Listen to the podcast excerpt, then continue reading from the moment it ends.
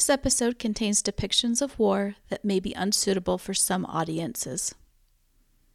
It was 12:35 p.m. on Monday, December 8, 1941, in the Philippines, just 8 hours after the Japanese attack on Pearl Harbor. The drone of aircraft intruded on the silence of Clark Field, the United States' main airfield on Luzon, which is the Philippines' largest island, and an hour and a half north of Manila. Private Lester Tenney Tennenberg, a lanky, 5 foot 9, 21 year old from Chicago, and a radio operator in the U.S. Army's 192nd Tank Battalion, shaded his eyes as he raised his head in the direction of the approaching aircraft. The tank men around him grew excited. What a beautiful sight! Hey, good old Uncle Sam has come through with the air support we need! Tenney counted 54 bombers flying high over the field. He squinted, straining his eyes to see their insignia. He thought he saw a rising sun on their underbellies. I don't think they're. An explosion shook the ground, interrupting Tenney's observation. Jap bombers! Someone screamed from across the airfield. Bombs whistled as they fell to earth, focused on dozens of U.S. aircraft lined up on the runway. The first United States P 40 pursuit fighter planes scrambled to take off, their ground and radio crews still on the airstrip. Bombs exploded around the aircraft as they taxied, crippling many. Other P 40s continued roaring down the runway but were blown apart before taking flight. Only three P 40s got airborne. Tenney and the 192nd Battalion hurried inside their tanks amid the confusion and carnage of bombs raining down on the airfield. Falling bombs blew apart hangars in the mess hall. Black smoke filled the air, obscuring everyone's view. But the tank battalion couldn't find their anti aircraft ammunition, and their machine guns couldn't reach the high flying bombers. When the bombing stopped, 35 Japanese Zero fighter planes whizzed down, strafing the field, aircraft, and soldiers. The Zeros focused first on grounded U.S. aircraft. They then turned attention on the living quarters and ground personnel, flying low enough that American servicemen could see the smiles on the Japanese pilots' faces. And indeed, those pilots had plenty to be proud of that day. But the Zeros, unlike the bombers before them, were in machine gun range, and the American gunners took aim. A big bull like gunner in one of the 192nd Tank Battalion tanks caught a Zero in his sights and let go a burst of gunfire, and someone called out in joy, Look! A Zero in flames! It was the United States Armored Forces' first Japanese aircraft takedown of World War II, and the men of the 192nd Tank Battalion including Private Tenney, were damn proud. This is Left Behind.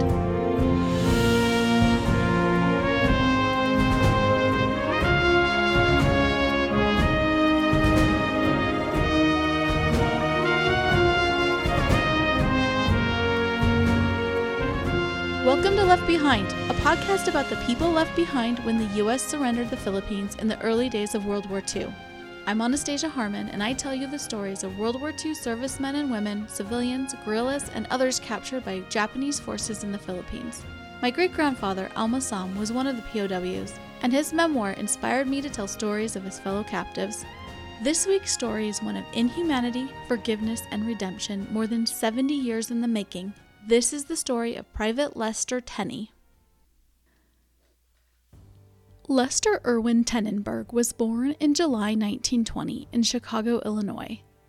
He was the fifth and youngest child of August Tennenberg and Fanny Goldsmith, who were both Jewish Americans. August's and Fanny's parents were all born in Poland and Germany and immigrated to the United States.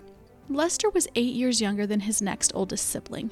In December 1918, a year and a half before Lester was born, the Tennenbergs lost two daughters in a tragic accident. Their 12 year old daughter was trying to light the gas stove. Her dress caught on fire. She went to roll in the snow, but ended up dying on the way to the hospital. Her younger sister caught cold that day and died a week later. The family doctor suggested the Tennenbergs have another child, and 18 months later, Lester was born out of that catastrophe. Today, we might call him a rainbow baby. Lester grew up in Chicago, at first in the South Chicago area, then moving to North Chicago with his parents by the time he was 15. They lived in a multi family building right on the shores of Lake Michigan. That is, if I've used Google Maps correctly, and street names and numbers haven't changed too much. Lester attended an all boys high school and studied aeronautical engineering. but he dropped out of high school in his senior year because, as he explained, I thought I knew more than my teachers, and school was a waste of my time. By 1940, the 20 year old worked as a truck driver, a salesman, and a cook. During summer 1940, Lester came across an article in the Reader's Digest stating The younger generation, that is, the war babies, now reaching maturity, seem utterly incapable of taking on their responsibilities to the nation. They are aimless, soft, and generally immature. So, war babies are the babies born during and right after World War I. Today, we refer to those individuals as the greatest generation, the one that fought in World War II. But back in 1940, that article had a tremendous impact on Lester. He was not aimless or soft or immature. In October 1940, Lester, foreseeing war on the horizon and wanting to choose the men he'd fight and serve with rather than being assigned by draft, enlisted as a private in that 192nd Tank Battalion Army National Guard. Plus, he wanted to serve his one year in the military and then get on with his life. While he was in line to sign up, he learned that the legal age to enlist without parental consent was 21.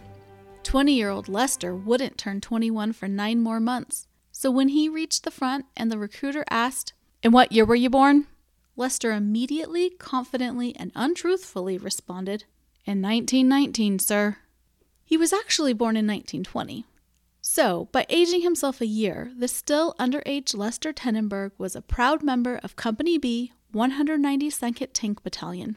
He went home wearing his Army uniform, and his parents were just as proud. Within a month, he was off to training at Fort Knox, Kentucky.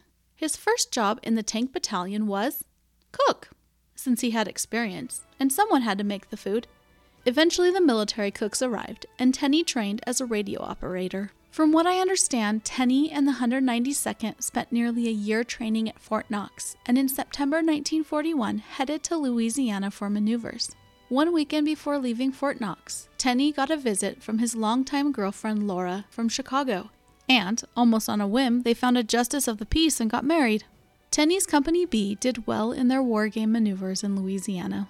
October 1941 was approaching, meaning that Tenney's one year and done should have been almost up except General Douglas MacArthur had other plans for Private Tenney and the rest the 192nd Tank Battalion. The Philippines was the United States' main stronghold in the Pacific. Throughout 1941, General MacArthur directed the buildup of the U.S. military presence there in anticipation of hostilities with Japan. That's why, on October 20th, 1941, instead of heading home to Chicago, to Laura, and to the rest of his life, Tenney found himself on a train headed for San Francisco and then on a ship taking him overseas, destination unknown, at least to him. They arrived in Manila on November 20th, 1941, Thanksgiving Day. The battalion's officers got a turkey dinner. Tenney and the other enlisted men ate hot dogs. World War II started 18 days later. Line. Made the. We interrupt this broadcast to bring you this important bulletin from the United Press. Flash, Washington. The White House announces Japanese attack on Pearl Harbor. Stay tuned to WOR for further developments. Just before 8 a.m. on December 7, 1941, bombs dropping on Pearl Harbor woke the residents of Honolulu, Hawaii. Meanwhile, across an ocean and a continent, people on America's eastern coast were settling in to listen to the early afternoon Brooklyn Dodgers New York Giants NFL game. Soon, however, their lazy Sunday listening would be interrupted with the news flash that you just heard about the Hawaii bombing. Half a world away, the news of Pearl Harbor simultaneously reached the Philippines around 3 a.m. on December 8, 1941. In Hawaii, military personnel and civilians scrambled for safety or for weapons to fight off the attack. While in New York, the major news outlets scrambled to uncover details about the bombing and discover what this meant regarding America entering war. In the Philippines, Private Lester Tenney Tennenberg and his 192nd Tank Battalion brothers scrambled to move all their tanks and armored vehicles to Clark Field, about 60 miles north of Manila, by 8 a.m. They weren't waiting to hear about entering war, they were preparing to face it, under orders from the battalion's commander. Our job is to protect this field. Prepare for the landing of Japanese paratroopers. In response, one of Tenney's fellow tankmen complained, Well, that's just great. since we're still completely confused about how to operate these new tank's cannons. Tenney and the 192nd Tank Battalion had arrived in the Philippines with brand new tanks. Tanks that were very much different than the ones they had been trained on at Fort Knox and in Louisiana. Tank operators vented over the company's radio. Where the hell are the shells for this damn cannon? We can't find them anyplace in this damn tank either. Anyone got any ideas? Yeah, read the instruction book back at camp. Thanks for that. It's a little too late now. Captain, where are the shells for the cannon? How the hell should I know? But while the tank men bickered, Tenney's attention was drawn to the airstrip. Say, what are those airmen doing? Groups of flight crews, armament men, and radio operators surrounded a lineup of B 17 Flying Fortress bombers and several dozen P 40 pursuit fighter planes. Pilots and crews boarded, and each plane roared down the dirt airstrip, one by one, and took flight. It was 8:30 a.m. The field seemed unusually silent after the last plane departed, and Tenney wondered aloud, "Is that the big airstrike? Are they headed to Formosa?" "I sure hope so. We'll hit 'em hard on land before they can take off. A little payback for Pearl." But the planes weren't heading towards Formosa. That's present-day Taiwan. Instead, they stayed in a holding pattern over Luzon Island's airspace. Because, unbeknownst to the 192nd Tank Men, the airmen, and almost everyone else at Clark Field, U.S. generals in the Philippines and Washington, D.C. were intensely discussing their next move. Do not let your planes be attacked on the ground, a general in Washington, D.C. commanded Major General Lewis H. Bremerton, who was over the U.S. Army's Far East Air Force in the Philippines. In response, Bremerton had launched that parade of aircraft Tenney had wondered about. Throughout the morning of December 8th, Bremerton sought approval to begin the big raid on Formosa. But Commanding General Douglas MacArthur hesitated. Bremerton's 7:15 a.m. request was denied. At 8:50 a.m., he was told to await orders. Even at 9:25, when Japanese planes struck a field 100 miles north of Clark Field, Bremerton's request to launch the strike was denied. Finally, at 10:15 a.m., MacArthur ordered the airstrike, and Bremerton passed those orders along. All aircraft return to ground for refueling and reloading. Fully arm and fuel all B 17s, ready for 1400 hours launch. We are headed to Formosa.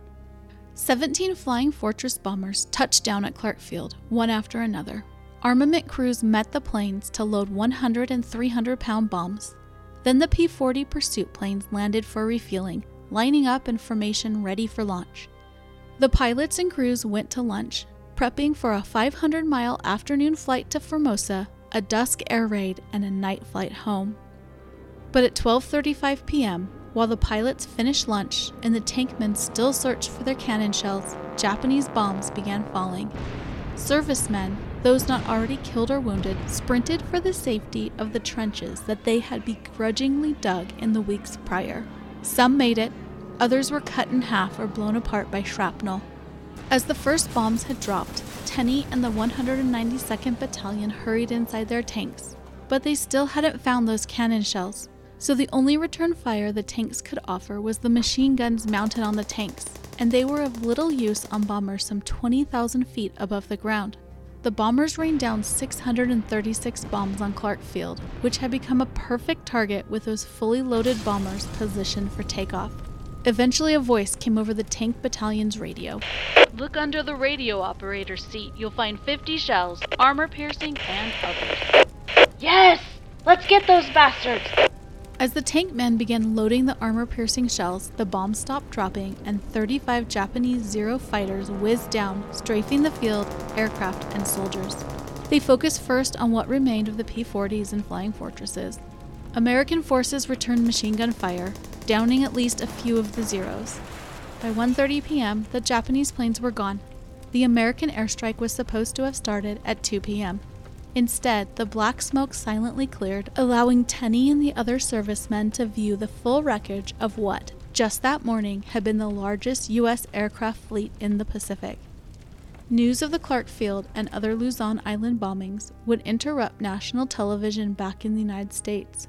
But the information was sparse and somewhat erroneous, claiming the Japanese had bombed the city of Manila as badly as they had bombed Pearl Harbor. We interrupt this program to take you to the NBC newsroom.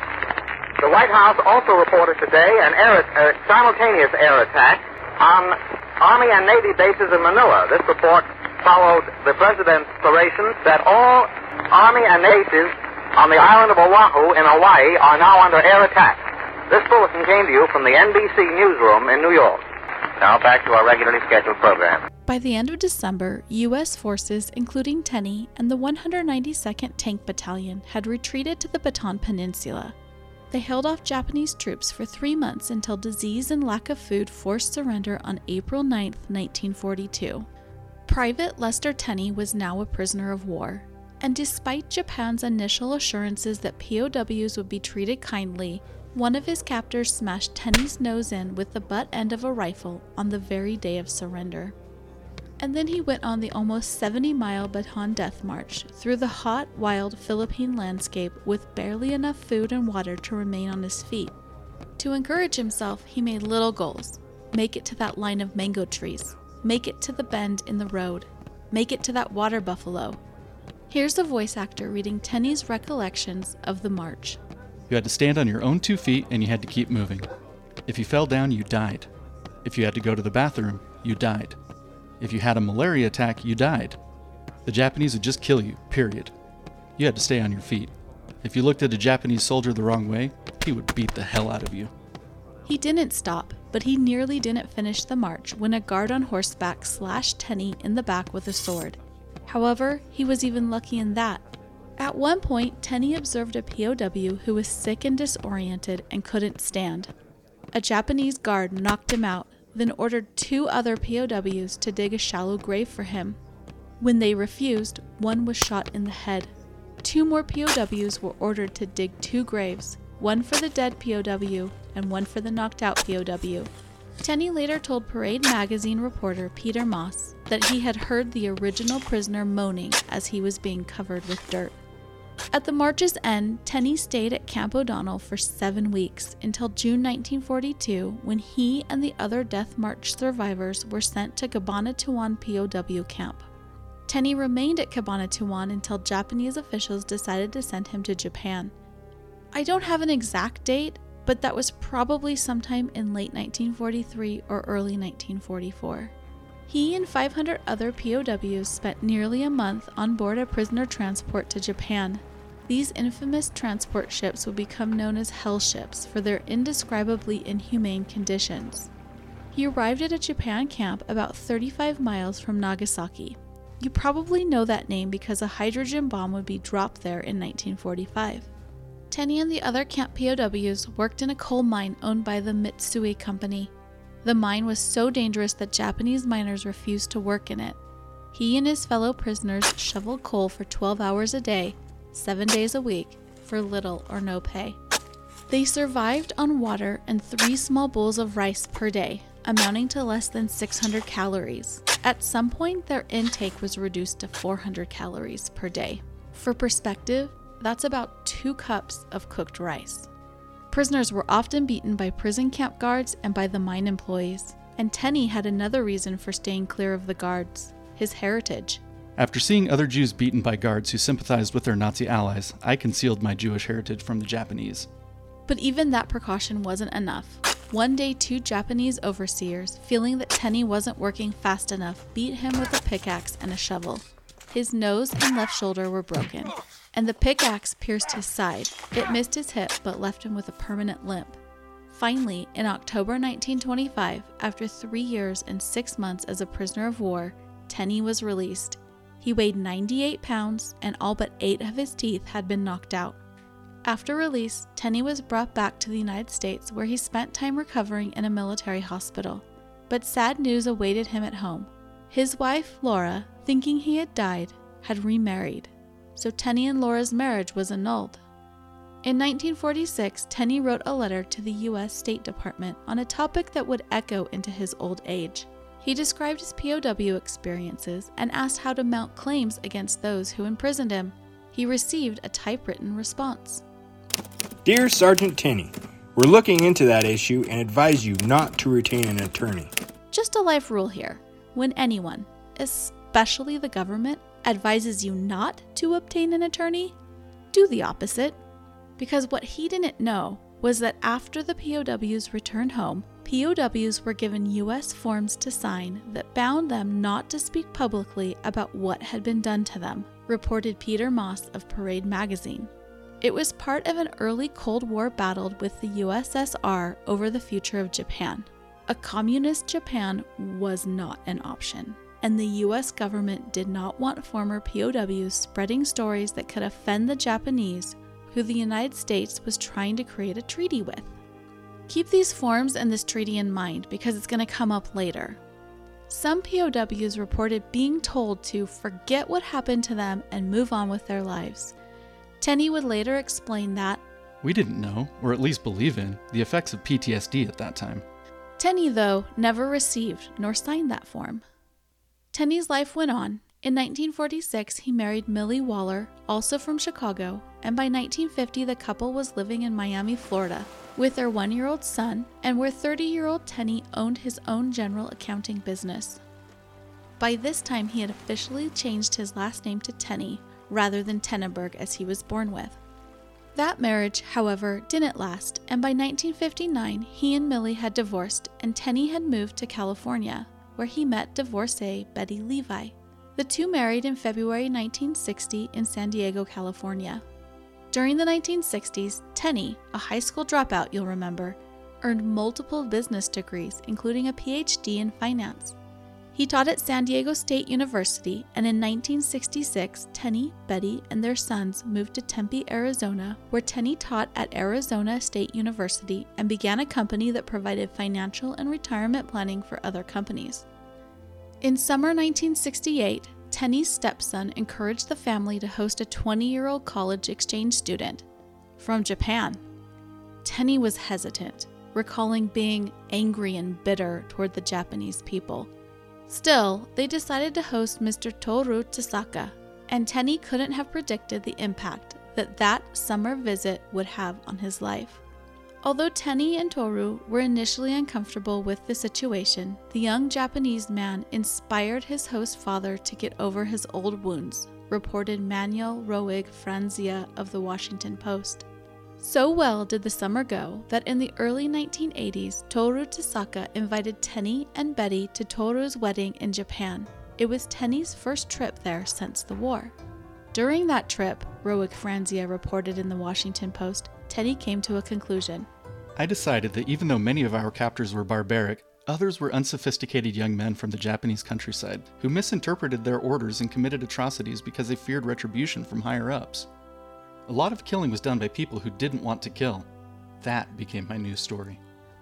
Tenney went on to share that message with groups in the United States and in Japan, at POW reunions, senior citizen centers, politicians' offices, and even with reporters. I don't have hatred in my heart. The more I associated with the Japanese, the less hatred I had. In 1993, Tenney retired from teaching and, according to his obituary, quote, shifted into a role as a prominent thorn in the side of Japanese authorities unwilling or unable to acknowledge what had happened during the war. And I have to say, that's one of the coolest things I've ever read in an obituary. Tenney published a war memoir called My Hitch in Hell and received a handwritten note of congratulations from then President Bill Clinton.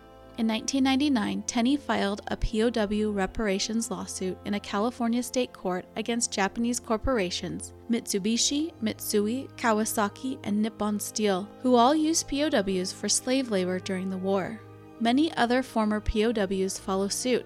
The Japanese corporations, represented by American law firms, claimed that a 1951 treaty between the US and Japan included clauses meaning that Japanese companies didn't owe anything, including apologies or compensation. Remember those forms the POWs had to sign? Well, the treaty mentioned by Japanese corporations is the one that the US government was working on when they had the released POWs sign forms saying they wouldn't talk about their experiences. Tenney's and the other POWs' lawsuits moved from state courts to federal, and a federal judge eventually dismissed them. basically saying that the opportunity for the POWs themselves and for their posterity to continue living in a free country serviced any debt the companies would owe the former POWs. Nippon Steel applauded the decision. Keep in mind that at a similar time period, the US was seeking reparations from Germany for Holocaust victims. Undaunted, Tenney continued working for POW survivors to receive apologies and compensation. He introduced bills for the U.S. government to pay former POWs $20,000 each in recognition of their services. He spoke with lawmakers in the U.S. and Japan, including then Senator Joe Biden, who was a Democrat from Delaware. In 2005, Japan's Prime Minister Shinzo Abe apologized in person to Tenney, but the Prime Minister had stopped short of giving a formal public apology to all former POWs in his address to Congress earlier that day. In May 2008, Tenney became National Commander of the American Defenders of Bataan and Corregidor, a group of former POWs in the Philippines. One of the group's hopes was to receive official apologies from Japan and or compensation from Japanese companies that enslaved POWs. As national commander, Tenney welcomed a Japanese ambassador to the group's 2009 annual convention. The ambassador apologized on behalf of his country. Tenney was among half of the survivors present who applauded that apology, saying, If you hate the Japanese, have hatred in your heart, you are still a prisoner of the Japanese. Later that same year, an 88 year old Lester Tenney underwent his bar mitzvah at Ohev Shalom Synagogue in Washington, D.C. Raised Jewish but not very observant, Tenney had never celebrated bar mitzvah. Further, you'll recall that he hid his Jewish identity from his Japanese captors to avoid further beatings. When Rabbi Shmuel Herzfeld learned of the omission, the rabbi declared he would do it. Tenney recalled, How could I say no? It is a truly beautiful moment on Tenney's journey of redemption and forgiveness. In 2010, when he was 90 years old, he went to Tokyo on the first ever Peace, Friendship, and Exchange Initiative, which was a gesture at reconciliation to former POWs from the government of Japan. He was, in fact, instrumental in getting these friendship visits started.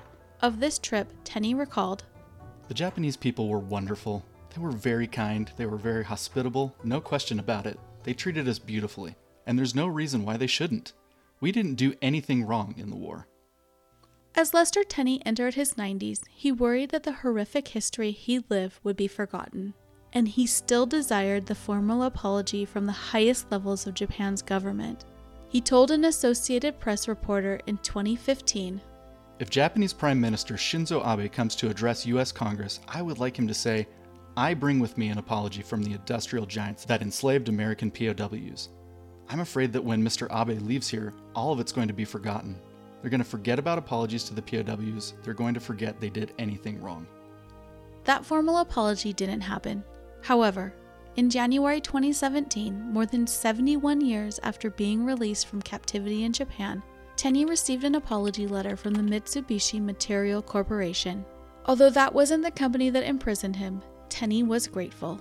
Lester Tenney's fight ended a month later on February 24, 2017, in Carlsbad, California. He was 96 years old and survived by Betty, his wife of 57 years, a son, two stepsons, seven grandchildren, and two great grandchildren. Tenney's obituary read He eventually forgave the Japanese people for the atrocities visited upon him and thousands of other prisoners, but he never forgot. He waged a relentless and ultimately successful quest to win apologies from Japanese leaders for their nation's brutality. But I think Lester Tenney would want us to finish his story with his own words of encouragement. Any story of war is a story of hate. It makes no difference with whom one fights. I feel that our hatred surely destroys us spiritually.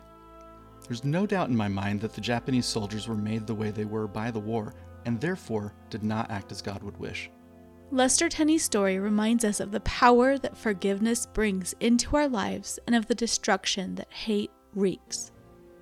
Another American at Clark Field on that first day of World War II likewise understood the importance of faith, bravery, and selflessness. More on that next week. This is Left Behind.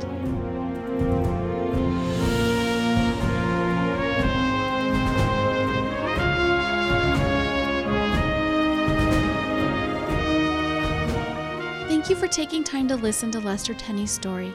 If you want to see pictures of Tenney and other parts of his story, visit this episode's webpage. The link is in the episode description. You'll also find a list of the sources I used when I was learning about Tenney's life. If you enjoy this podcast, please tell a friend. Helping others find this podcast lets me continue sharing these amazing stories. Left Behind is researched, written, recorded, edited, and produced by me, Anastasia Harmon.